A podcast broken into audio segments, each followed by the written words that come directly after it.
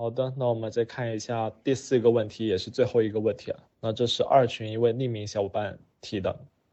其实当我最开始看到问题的时候，我都不觉得它是一个问题，它更多像是一个自我的梳理，然后以及是自我的一个鼓励。然后在最后最后呢，由于嗯这位小伙伴提的这个反馈实在是太太不像个问题了，然后皮皮老师就最后加了一句说，啊。对于我们练完 CBT 之后感到不是很熟悉的小伙伴，然后想要呃把应用到生活中的话，有没有一些更好的建议呢？那其实最开始今天我们在啊群里面放了预告，然后我就看到群里面有小伙伴说啊我会答这个第四题，那就是不断的练习。那是的，这位小伙伴答的很好，就我这也是我想说的，就是在 CBT 里如何你将这种书本上。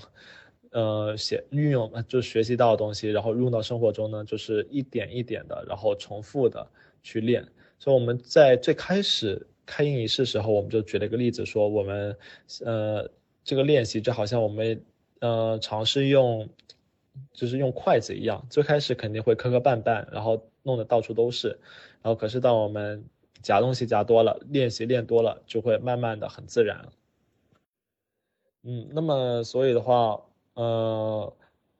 就这位，正如这位小伙伴所说的，就是嗯，可以再复训一次我们 CBT 的书写。然后在这里趁着这个问题，我也说一下，就是我们 CBT 到底在往后练了之后，呃，我们更加就希望大家获取的是哪一怎么样的一些能力。那么第一个想要大家获取到能力，就是梳理清楚自己到底怎么了这样子的一个能力，就是。通过我们的三栏表嘛，就是弄清楚说目前我自己的情绪是怎么样的一个情绪，然后那诱发他的这个场现实场景是怎样的一个事件，以及说呃在这个过程中我产生了哪些想法，然后在这这三个要素里面，其实我觉得对小伙伴来说有几个难点。那第一个难点的话，可能就是弄不清楚自己的情绪，此时此刻的情绪是什么。那一般来说，可能大家觉得难受。不开心，那其实没有将这个情绪，呃，具体的这样让它命名。那这样子的话，嗯，就比如说，就是觉得不开心嘛，这可能也有可能这个不开心是焦虑，有可能是愤怒，有可能是羞愧，有可能是嫉妒。那其实，当我们真的是要把这个命名取好，这个取好名字之后，然后识别了它之后。你才更加清楚的知道说，哎，我到底此时此刻我是怎么了？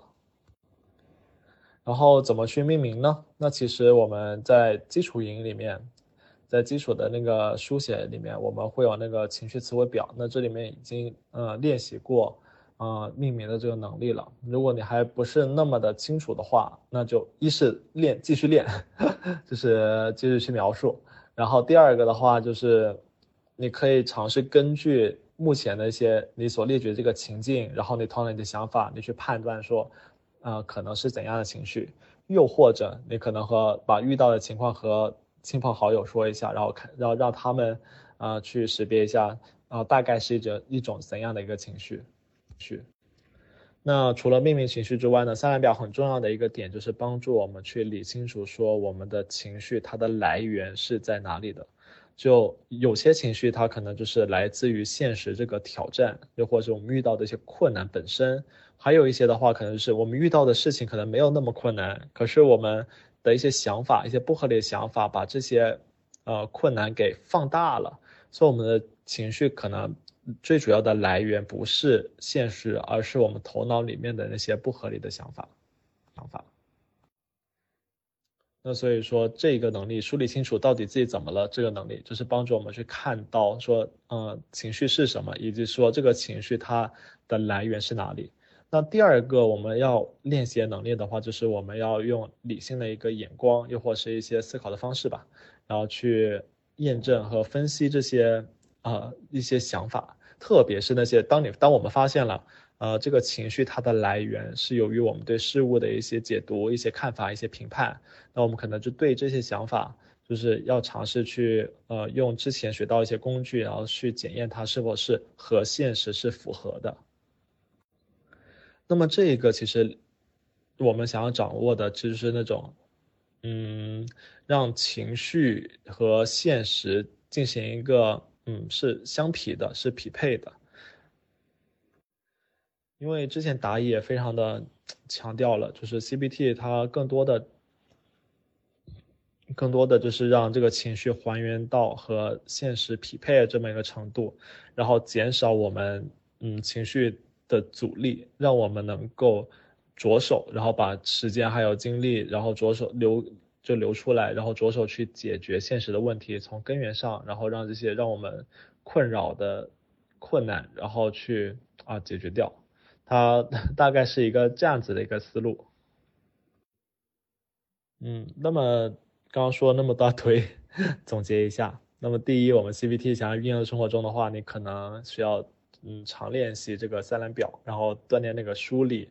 呃，情绪、现实还有想法这个能力。当你熟练掌握之后呢，其实就不需要有不需要去通过写的形式了，你有可能就是能够在心里面，然后对。遇到这个事情，然后头脑里面的想法，然后你感受到情绪，然后就，呃，在头脑里面就可以梳理出来了。然后，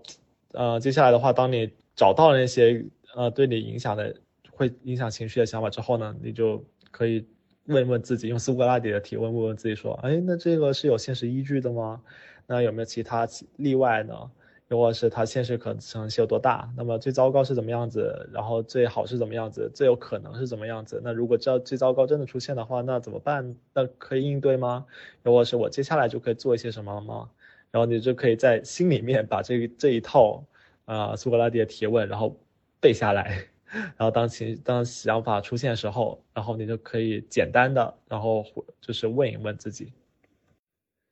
然后，嗯，那我觉得其实你通过这样子的一个呃练习之后，你对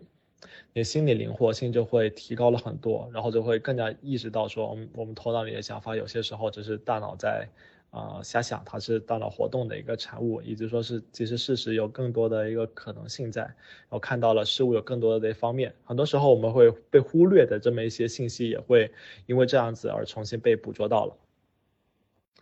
那最后最后呢？那还是说我们继续的持续的这么一个练习。那一方面你可以继续呃，